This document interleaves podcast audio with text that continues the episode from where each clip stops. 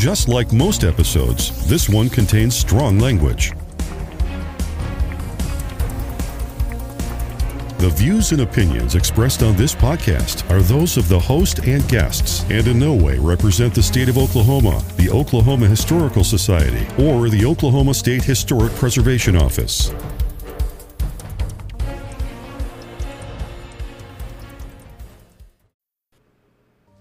Hey listening friends, Jack here. And I would like to tell you about the sponsor of today's episode. And that sponsor is Atlas. Atlas is a branding, web development, and content marketing agency. As a business owner, your day-to-day is uncharted enough. From branding and web design to content marketing, Atlas will help you navigate this digital terrain with ease. In today's world, social media is a great tool. However, you need to have a concrete, focused plan on how to use it. And that's where Atlas comes in. Atlas can help you navigate this modern digital world. And on top of that, Atlas can also help you with traditional means of marketing. So if you would like to book your free consultation, please visit atlasokc.com. That's ATLASOKC.com for your free consultation. Welcome to the Musings of an ADD Mind podcast. This is your host, Jack, and as usual, I have the ADD Mind. So today, I've been looking forward to this episode for quite a while. I have a guest on who is a big listener, and he contacted me and said that he wanted to come on and talk about a couple of his favorite things in history.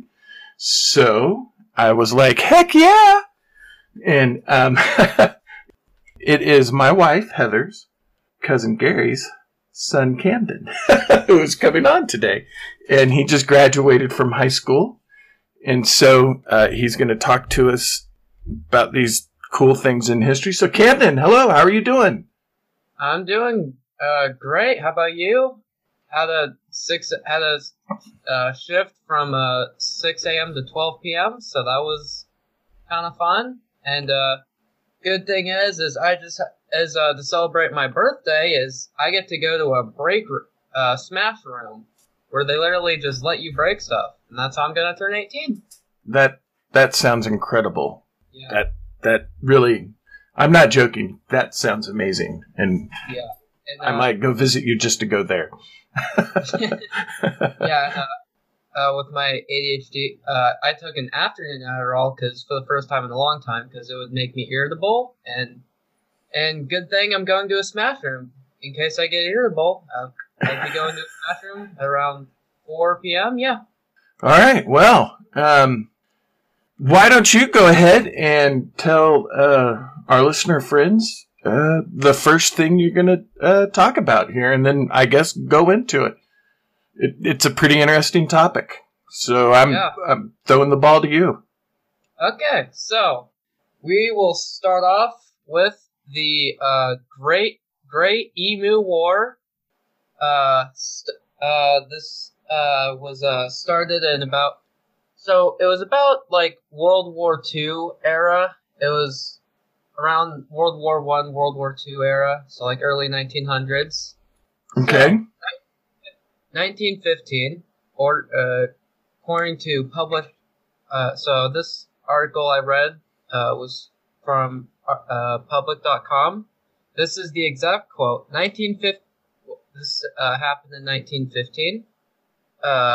When the Australian government launched a soldier settlement program to help World War I veterans find gainful employment as they couldn't afford to pay the pensions at the height of the Great Depression. And then don't really know, can't really find what went on between then.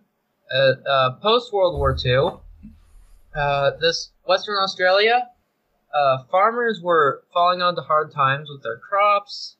This increase with 20,000 emus migrating inland. And pretty much this is and here's a quote from D. L. Serventi. Okay, let's just say Serventi. Okay. Another exact quote. The machine gunner's dreams of point-blank life into serried masses of emus were soon dissipated. The Emu Command had evidently ordered guerrilla tactics, and its unwieldy army soon split up into innumerable of small units that made use of the military equipment uneconomic. A crestfallen force therefore withdrew from the combat area about a month. And to this day, there is a large population of emus. So they so I guess people who drive, the Australians who go by there, they get reminded of their history every time they go.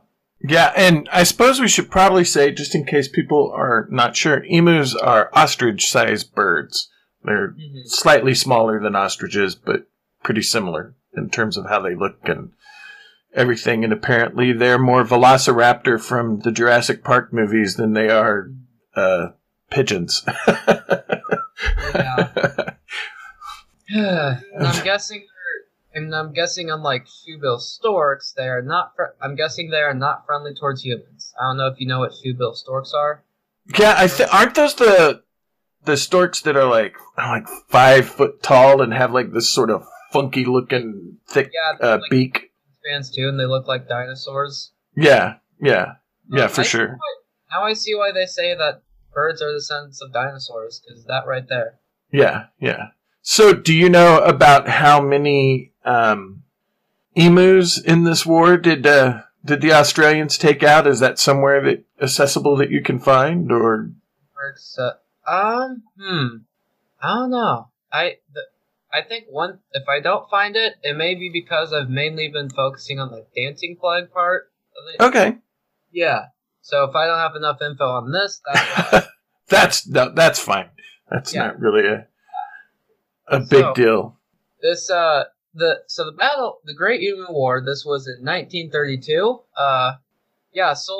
One thing I did find though, the soldiers were armed with 10,000 rounds of ammunition. And Louis machine guns set up from Perth to launch an open attack that failed. And then, I guess this goes more in depth. And then, the reason why they lost, the birds were just too quick. Right. Can you imagine the barbecue they could have had afterwards with all that poultry, right? Oh. Yeah, your grandpa definitely would have been leading the charge on eating all of the emus. Oh yeah, that sounds like him. I've always joked that your grandpa's the anti-Noah. He doesn't want to save two of every animal. He wants to eat two of every animal. Yeah. In case the first time he ate it, it wasn't prepared properly. I guess if the Bible happened in a parallel universe, he would have. Yeah, he'd be anti-Noah. His grandpa is quite an amazing hunter, though. In all seriousness, I've heard. If you, that is a man that has definitely eaten his fair share of venison. And shared with me, which is, good. I'm sure you've had venison from him, too. So, anyway, well, is there any other Great Emu War that we should do? Like, did it say, like, why the Australian government started? Was it just too many emus and they wanted to thin the population? Because, the Australian government put a bounty out on thylacines, which is what they call the Tasmanian tiger, which is a marsupial half wolf, half dog looking thing, and that's what led to the eventual extinction of the thylacine. I think in 1932, the last one lived in a zoo. So were they trying to do the same thing with emus, or do you know? Or so I think I just zoned out. Can you repeat that? Yeah. So it did. Was the Australian government trying to thin out the emu population? Okay. From what I found, it was just because, they were, eating the crops and stuff and, really screwing farmers over. And, Yeah, so that I think it was just to protect, like, to protect the farms and stuff. Right, right. Okay. All right, cool. Is there any other important information you want to discuss, or do you want to move on to the pseudo-war that I'm also going to talk about? Oh, and now they are a protected species. Oh, okay. That's good. Yeah, that was according to Australian Wildlife Protection Council. Now there's a law hunting emus. However, they can be killed if they are if they're on private properties, and if you have a gun license, yeah. And then let's also seems that Australia, they've been pretty good sports about it, because it says here veteran soldiers turned farmers may have had the laugh. There's no denying emus still won the Great War against a fully packed Australian army despite all odds stacked against them. So, wow. Remind me never to piss off an emu. Yeah, no, you definitely don't. Because they will organize, they will attack you. They're big, and they have probably pretty decent-sized claws, and yeah. I'm guessing they're about the same as ostriches, because, like, I remember going to the Phoenix Zoo and seeing an ostrich, and its foot was probably bigger than my head. Yeah. Yeah. Yeah. So I don't want to be, and I've heard that they can they can kill you with one kick. That would not surprise me. Those are some pretty big muscles in those legs. So I remember, we were watching a Paul Bart Mall Cop. I think it was the second one, and there was a scene where he got kicked by an ostrich. I think it was Benny, who was like, "Yeah, that's so unrealistic. That would have killed him." Yeah. And now I've kind of transitioned into that animal phase. It's pretty much history and animals with me, and so pretty much three main passions of mine. That's now I'm going on a bit of a tangent, but tangents are welcome here. All right, cool. No particular order, but history, animals, and I discovered this passion, martial arts. I started taking jiu-jitsu classes. Oh, cool. Month. Awesome. Yeah. Awesome. I haven't had any stripes yet, and I'm definitely not... You could say I'm not quite a black belt yet, because it takes about 12 years in jiu-jitsu to become a black belt, so... Yeah, you are definitely at the beginning of that journey. Yeah, it's like a rookie among rookies. But yeah, overall, it's definitely picking up on it. Mm-hmm. Yeah, I might have one particular move that might be my favorite. Okay. That it'd be called. Almost never remember the moves, but I know the motions. Like, I think it's called a leg sweep takedown. Okay, yeah. I'll try my best to explain it, because jiu-jitsu's best taught like in person. And right. So pretty much you grab someone, and you're like in the clinch. And then so you take one step, and and when you're in the clinch, you have to lean on them as far as you can. So you have so they're off balance. So you take a step in between their legs, right? And then you take your right leg onto their right leg, calf to calf, Achilles to Achilles, and then you just sweep it from them. And yeah, that's the move. Cool. Down that way. Cool. You'll as you keep going, you'll get, because you'll do the motion over and over, you'll start to get muscle memory, and it will be easier and easier for you, and then you'll see how each thing leads to the next thing. So that's pretty awesome. Yeah, you definitely need to have some sort of exercise activity to keep you in shape so you don't end up pudgy like me.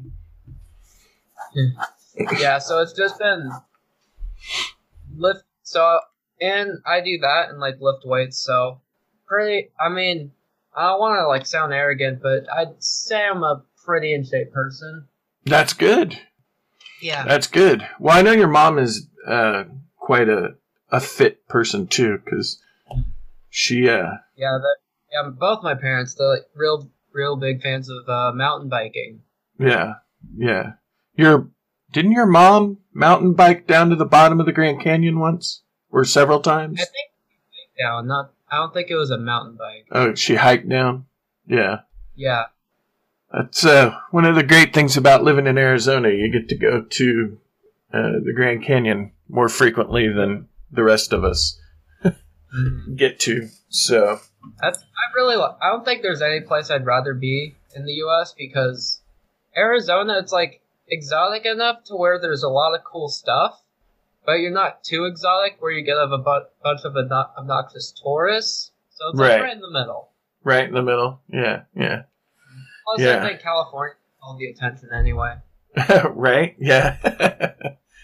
So, are you ready to hear about the Great Toledo War? I sure am. Okay, this is one of the more interesting aspects of American history.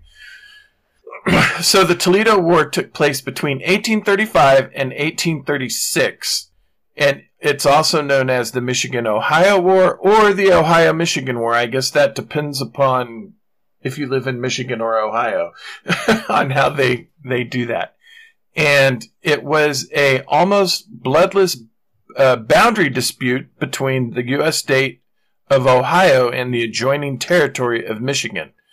So this is obviously, the U.S. was pretty young at this time. And because they had a poor geographical understanding of the Great Lakes, it produced conflicting state and federal legislation between 1787 and 1805, and the varying interpretations of the laws led to the governments of Ohio and Michigan to both claim jurisdiction over the 468 square mile region along the border now known as the Toledo Strip. The situation came to a head when Michigan petitioned for statehood in 1835 and sought to include the disputed territory within its boundaries. Both sides passed legislation attempting to force the other side's capitulation, while Ohio's governor, Robert Lucas, and Michigan's 24-year-old boy governor, was his nickname, Stevens T. Mason, helped institute criminal penalties for citizens submitting to the other's authority. And then both states deployed militias on opposite sides of the Maumee River near Toledo. Both sides taunted the other side from across the river, i.e. they were basically yelling cuss words at each other from the opposite sides of the river. And there were apparently reports of shots being fired into the air, but there were no casualties or anything like that. And so I just love that they were just cussing at each other from opposite banks of a river. I'm just like, Michigan. Pretty much my first thought was, so Michigan and Ohio have been going on it long before college football. Yes, that was just an extension of them hating each other since forever. I guess it's good they can solve it on the football field now. Yep, that's just get like a bunch of like just get a bunch of in shape college kids to just sell your conflict for you. No, we kind of do that anyway. If you think about it. Yeah. So, during the summer of 1836, the United States Congress proposed a compromise whereby Michigan would give up its claim to the Toledo Strip in exchange for its statehood and about 3/4 of the Upper Peninsula. The northern region's mineral wealth later became an economic asset to Michigan, but at the time the compromise was considered a poor deal for the new state, and voters in a statehood convention in September soundly rejected it, but in December, facing a dire financial crisis and pressure from Congress and President Andrew Jackson, the Michigan government called another convention called the Frostbitten Convention, which accepted the compromise, resolving the Toledo War. And so Michigan then became a state, and like you said, they have been fighting each other about that, I guess, for a long time. And I will say, though, the Upper Peninsula of Michigan, if you've never seen pictures of it, that is just a beautiful, beautiful part of the country. So I think they probably ended up okay in that department. And but now the area that was known as the Toledo Strip is still commercially important, and it helped with the before railroads. Of course, they had canals that would connect various waterways, and there were canals that connected. Hang on here. There was the Miami and Erie Canal that connected the Ohio River to Lake Erie and the Maumee River. And so it was a big way of moving, you know, commercial goods and everything around the country, which is probably why people wanted that Toledo Strip area because of that economic reason. So it's definitely an interesting thing, and I like that, you know, the worst thing that happened was people were just hurling insults at each other and telling them they suck. Yeah, I did this one war. It was like known as the shortest war in human history. I think it was somewhere between, I don't know the exact date, but somewhere between 30 and 45 minutes. And that is a short war. Yeah, that's a battle. I don't think that counts as a war, but right? Yeah, and I'd say like, and it was the British Empire and a country in Africa that I don't remember at the moment. Right. Yeah. That could. Yeah. During that, it was, I guess, that time of history where Europe just did not leave the rest of the world alone. Yeah, that was a big part of history. Yeah. Yeah. Europe definitely liked the rest of the world and their mineral wealth and natural resource wealth. A little too much. Right, which has led to, well, the shadow of that still exists today, so. Yeah. I mean, I could be wrong in this, but I've heard from, the Haiti episode on your Ken Jack podcast, Save the World. I heard that France still owns colonies in Africa to this day. Yeah, it's crazy. And, yeah. And there's also French Guiana, I think it is, which I believe is a small country in South America as well. So, and then England still has the Falkland Islands, which is by Argentina. Of course, there was a war in 1982-ish between England and Argentina over the Falkland Islands. So, yeah, even today, there's still, you know, the shadow of colonialism is still looming large on the world. But, you know, at least they weren't. I guess if all wars could be solved by standing on opposite sides of the river yelling at each other, that would probably be a lot better. Save a lot of lives, yeah. Yeah, yeah, it'd be fantastic for everybody if that was the case. So exactly. There's no need for nukes. Exactly. But yeah. Oh. I've just always found the Great Toledo War is an interesting part of American history that's important, but also slightly comical. Yeah. So. And also, I guess speaking of the Haiti episode, forgot the guy's name, but the guy whose nickname was Papa Doc, right. I forgot that he told the Haitian people that I know it involved dragons. Correct me if I'm wrong. You know, I can't remember. I've slept since we did the episode on Haiti because that was back in December since we recorded that. And then Kenyatta was the one that looked it up.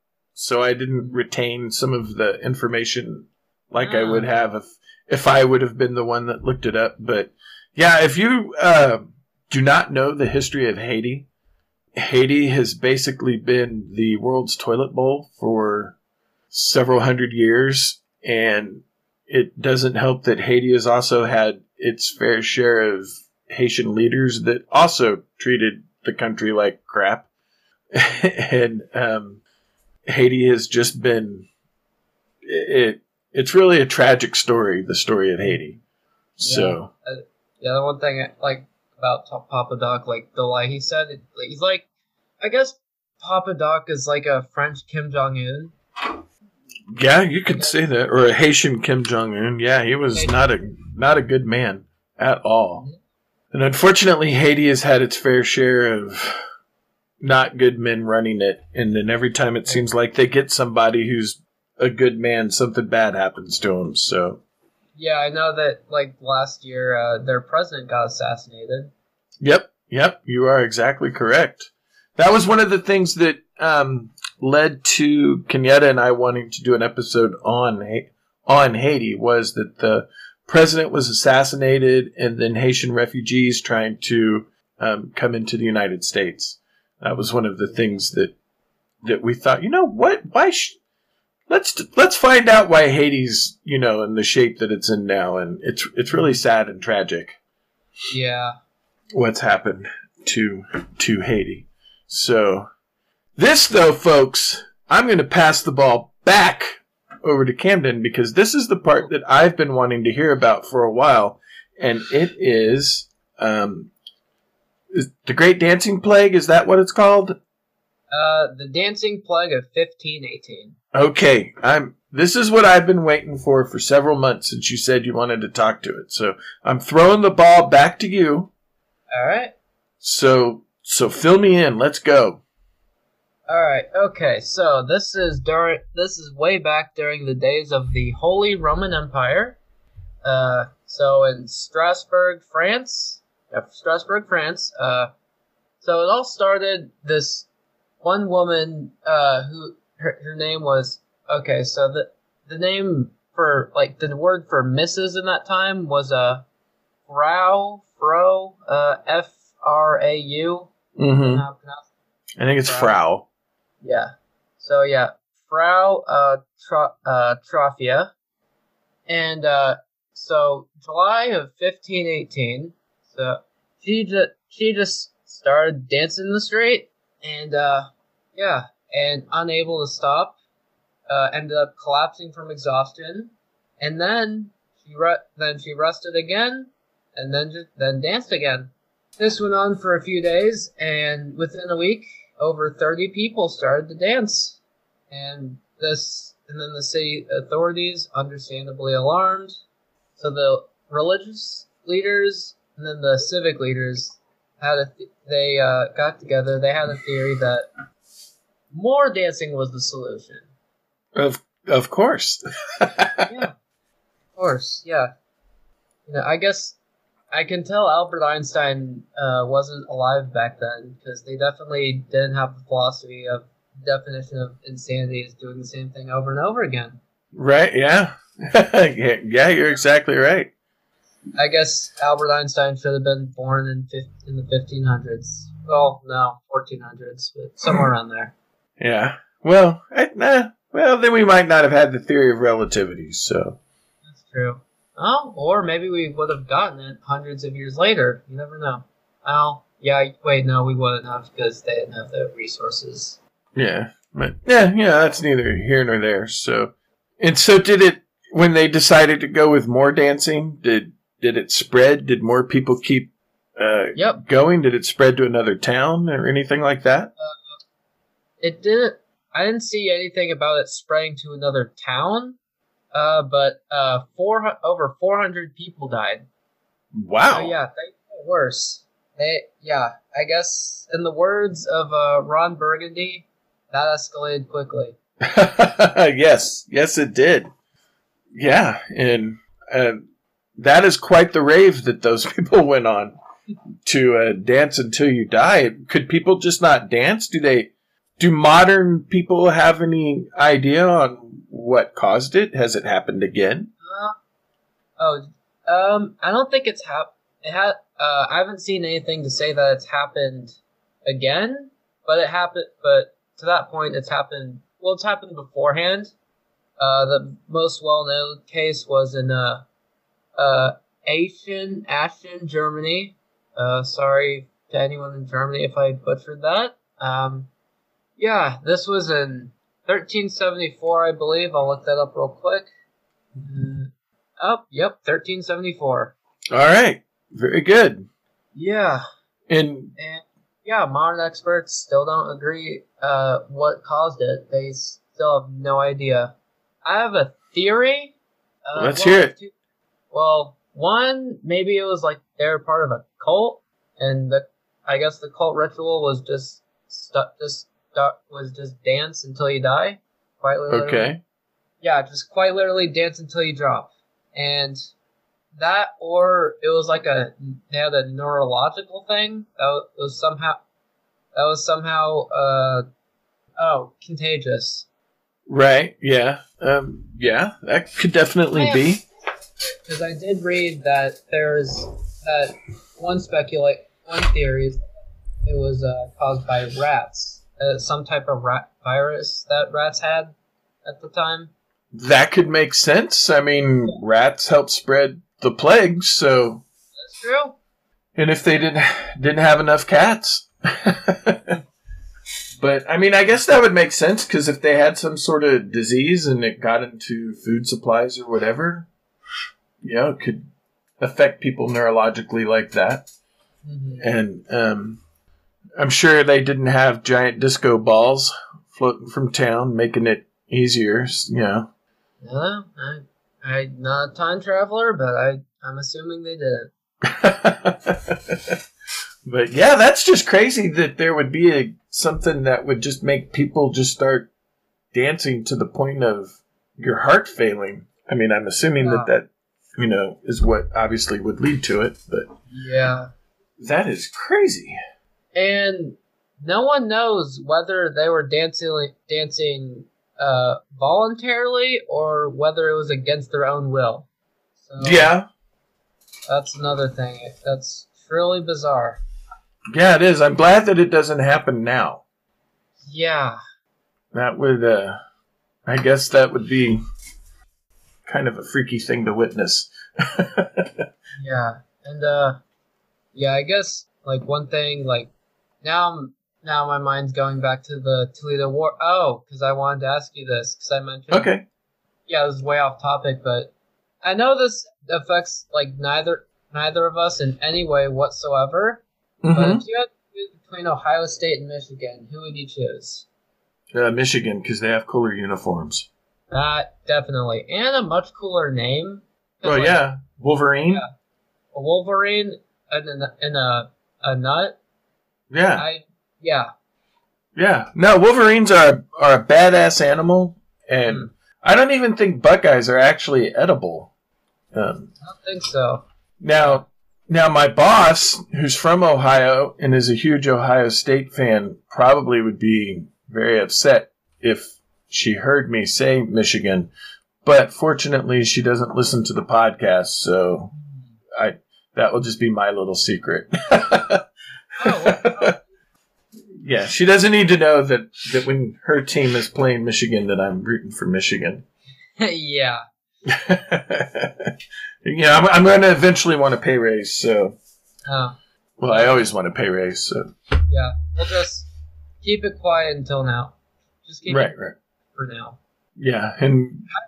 I'd also go for Michigan, just because on my mom's side of the family, one of my uncles went to Michigan, so there's just more connection there. Right, and, right. Yeah, I guess I'm in a similar boat where you are, because if my former track coach heard...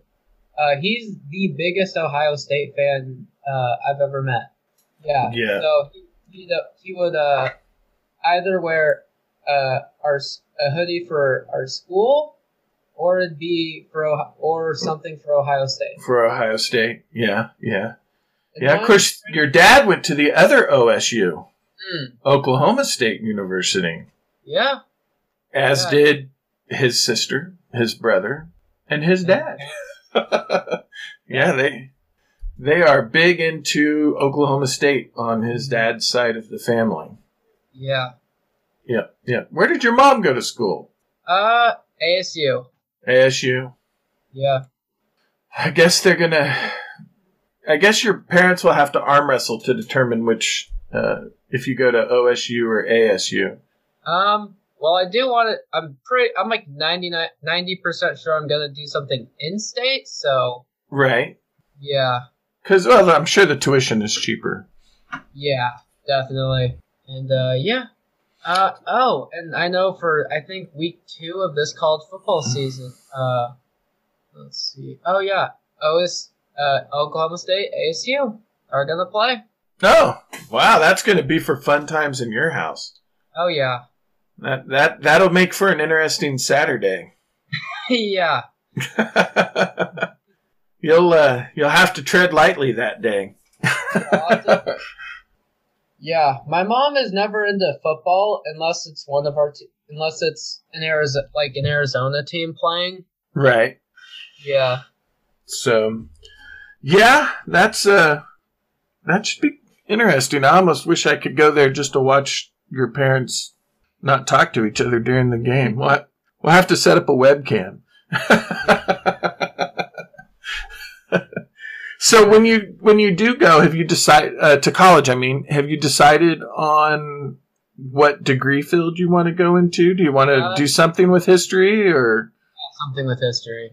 So the closest thing that would be, I would go to the culture and society. That'd be the most history-like thing there. And then okay, yeah. So pretty much they have.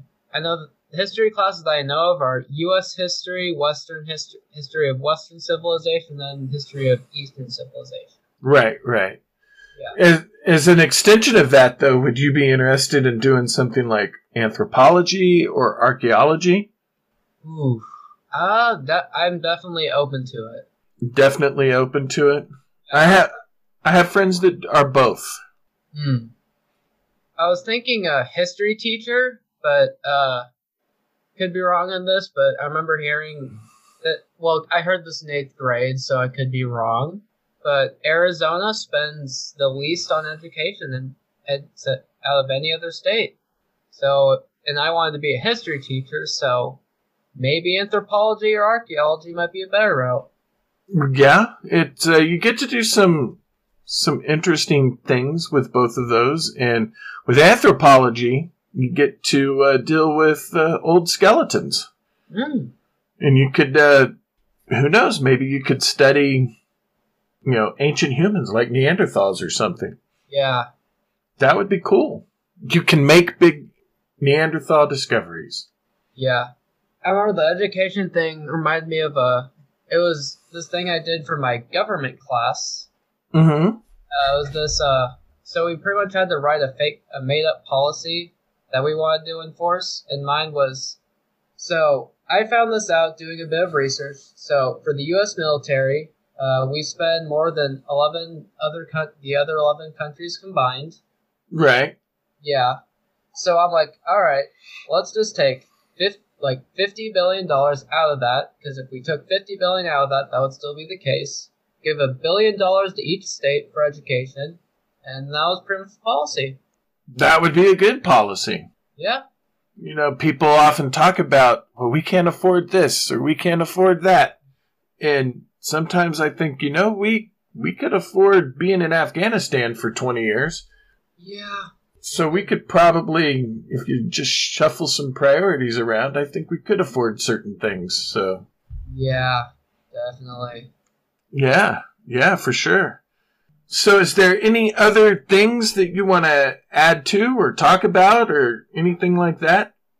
It doesn't even have... If you just want to throw something out that you want to talk about right now, go for it. Something that interests you. If not, that's not a big deal either. All right. Let's see. One thing that... I was thinking... If we were ever to do a future episode, we do this, but I guess we can talk about it now. The history of North Korea, how that became a thing. Ooh, that might be a kind of a deep subject. But yeah, if you want to go ahead and talk about it real quick, if you have the information available, we can take a few minutes and talk about that. So based on mine, I've looked pretty in depth on this. And part of that was, I remember this one, did you ever see this one Joe Rogan podcast where he had on a woman who escaped from North Korea at the age of 13? I have not seen that one. No, he said it was like the hardest episode he ever had to do. Mm-hmm. Understand it? Yeah. She said they would there were little kids who would eat rats off of dead bodies. Ugh. Yeah. And they would genuinely fight over the rats, and Let's see. And then this is the almost funny part that's sad, but like funny at the same time. The lies they tell the people. Right. Yeah. Like the interview is almost the interview is almost scarily similar to like actual North Korea. Yeah. And yeah, like one lie was that Kim Jong Il got 11 holes in one. His first time playing. Yeah, that is quite quite a lie. Yeah. Another thing. Oh, this one's about Kim Jong Un. Apparently, he doesn't poop. I don't know where they got that from, but yeah, he doesn't. Yeah, I'm gonna say that's also a lie. Yeah, I'm pretty sure he poos, or he would be dead.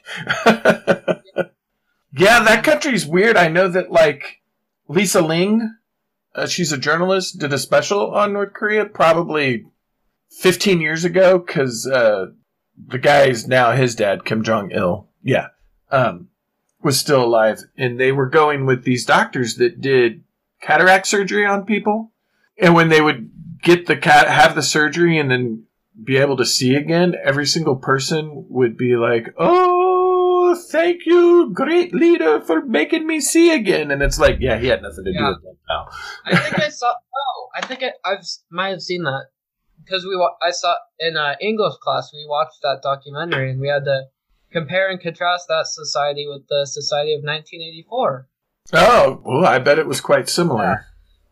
That was the one good part about that unit, because my ADHD brain could not handle 1984. Yeah, no, I understand. I'm with you on that one. So, well, let me ask you this, though, on a completely unrelated topic, but a topic that is probably far, far, far, far more important. What do you think of The Mandalorian? Of course. Oh, that's way more important. I liked it, yeah. But one thing I really like far more than... I haven't seen The Mandalorian probably since the last season came out, so I don't remember all of it. Right. But, yeah, I remember definitely it was nice seeing Luke back. Spoiler alert. Sorry for anyone who hadn't seen Season 2. Right, yeah. Yeah. Seeing Ahsoka and Luke was a combo that I never thought I'd ever see. Oh, yeah, yeah. And, of course, that was in Book of Boba Fett, too. Although, in a way, Mandalorian and Book of Boba Fett is almost sort of one story. The Boba Fett part is sort of a different aspect of it. But, yeah, no, seeing Ahsoka in live action was really cool. She's one of my favorite Star Wars characters, which is funny because when she was first introduced in the Clone Wars movie, she was such an annoying character. Mm. And by the end of the Clone Wars, she was one of the most beloved characters in Star Wars. And to see her portrayed in live action was such an awesome moment. And I'm looking forward to the Ahsoka live action TV show. Yes. Which should be good because the writer and showrunner for it's Dave Filoni, who created Ahsoka. So. Oh. Yeah, it should be good. So, ooh. Yeah. And did you like the Kenobi series? Ooh, I was just about to bring that up. Yes, I genuinely believe that it's the greatest thing Disney's done with Star Wars. I agree with you also.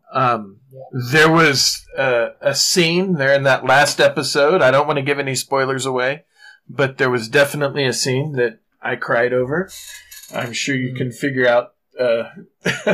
what I'm talking about there at the end, when Obi-Wan was talking to Vader. Yeah.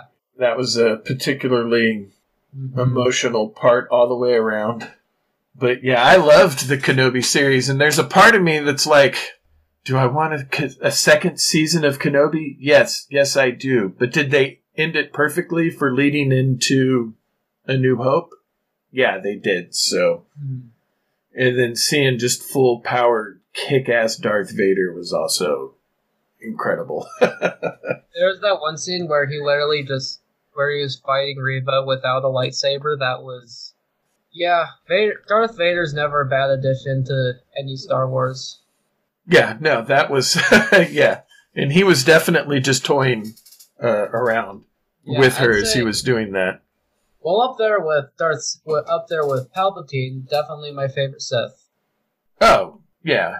Yeah, of course. No, but I mean, if you're going to love an evil character, you have to love the Senate Palpatine, because that is definitely somebody that is a good, not good, is a great character for how evil that particular character is. You know what I mean? It's a really good character that encompasses evil, because I do not think there are any redeeming qualities in Palpatine.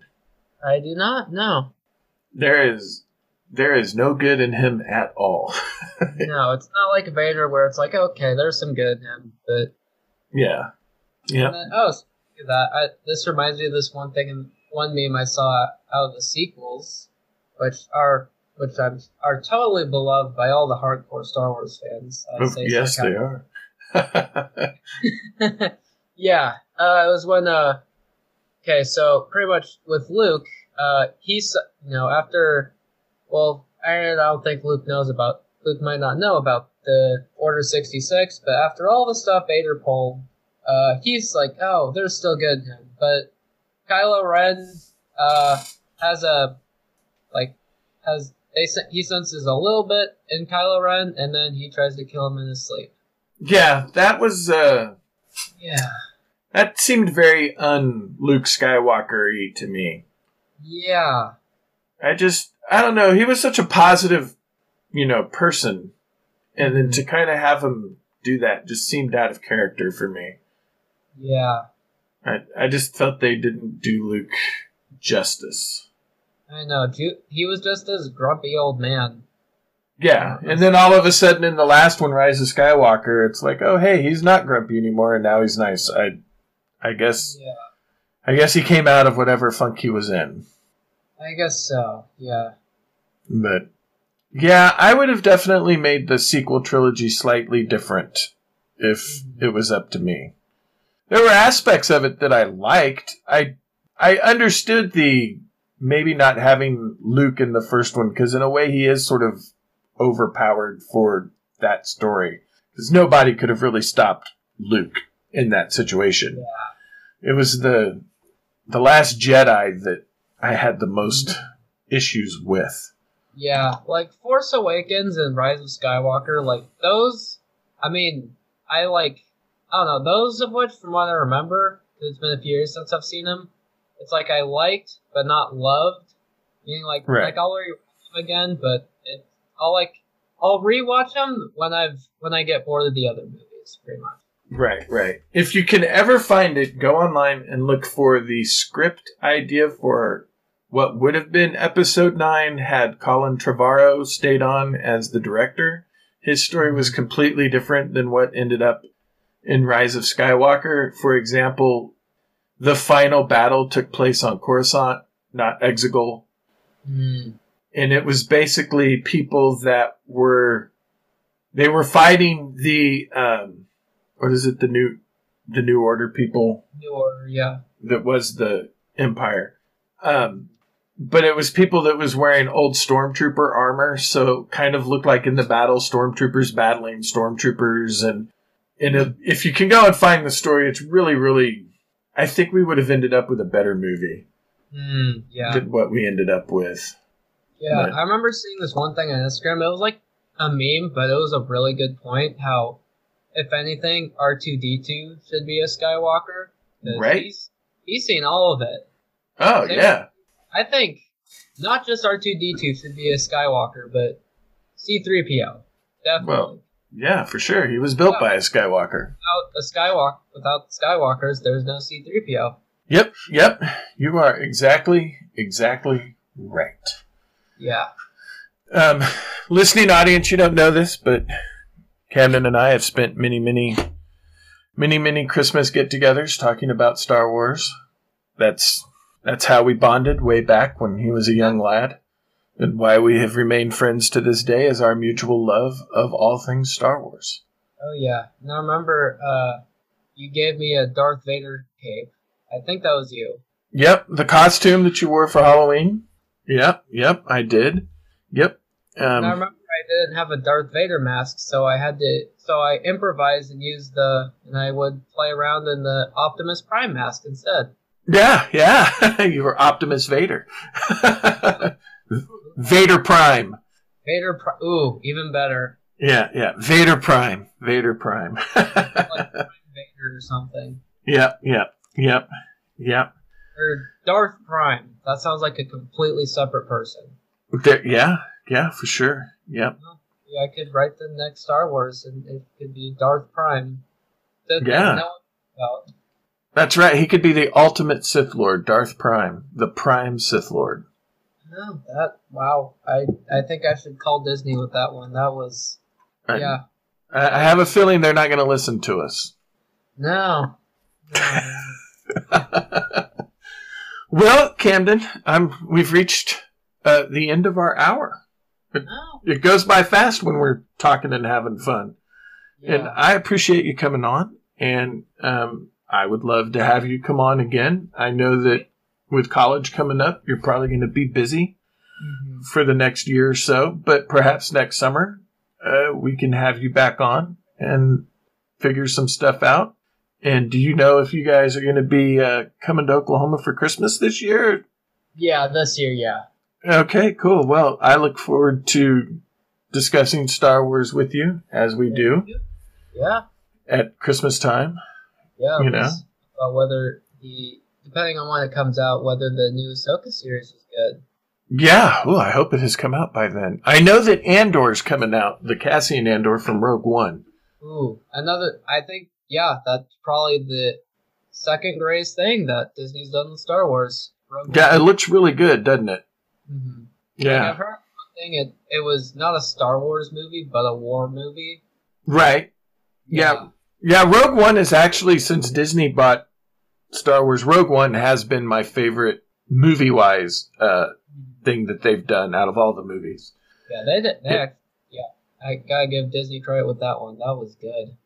Yeah, and I actually like the Han Solo movie as well. That one, I saw it in like 6th grade, so I don't remember. It's probably been a while. But anyway, I'm going to go ahead, though, and end the podcast. Thanks for being a guest. I definitely will have you on again. All right, I say, I know it will be a while, so I appreciate you coming on. And I'm going to end the podcast as I always do, so... everybody, remember, try to live your life in a way that would make Bob Ross proud. Bye!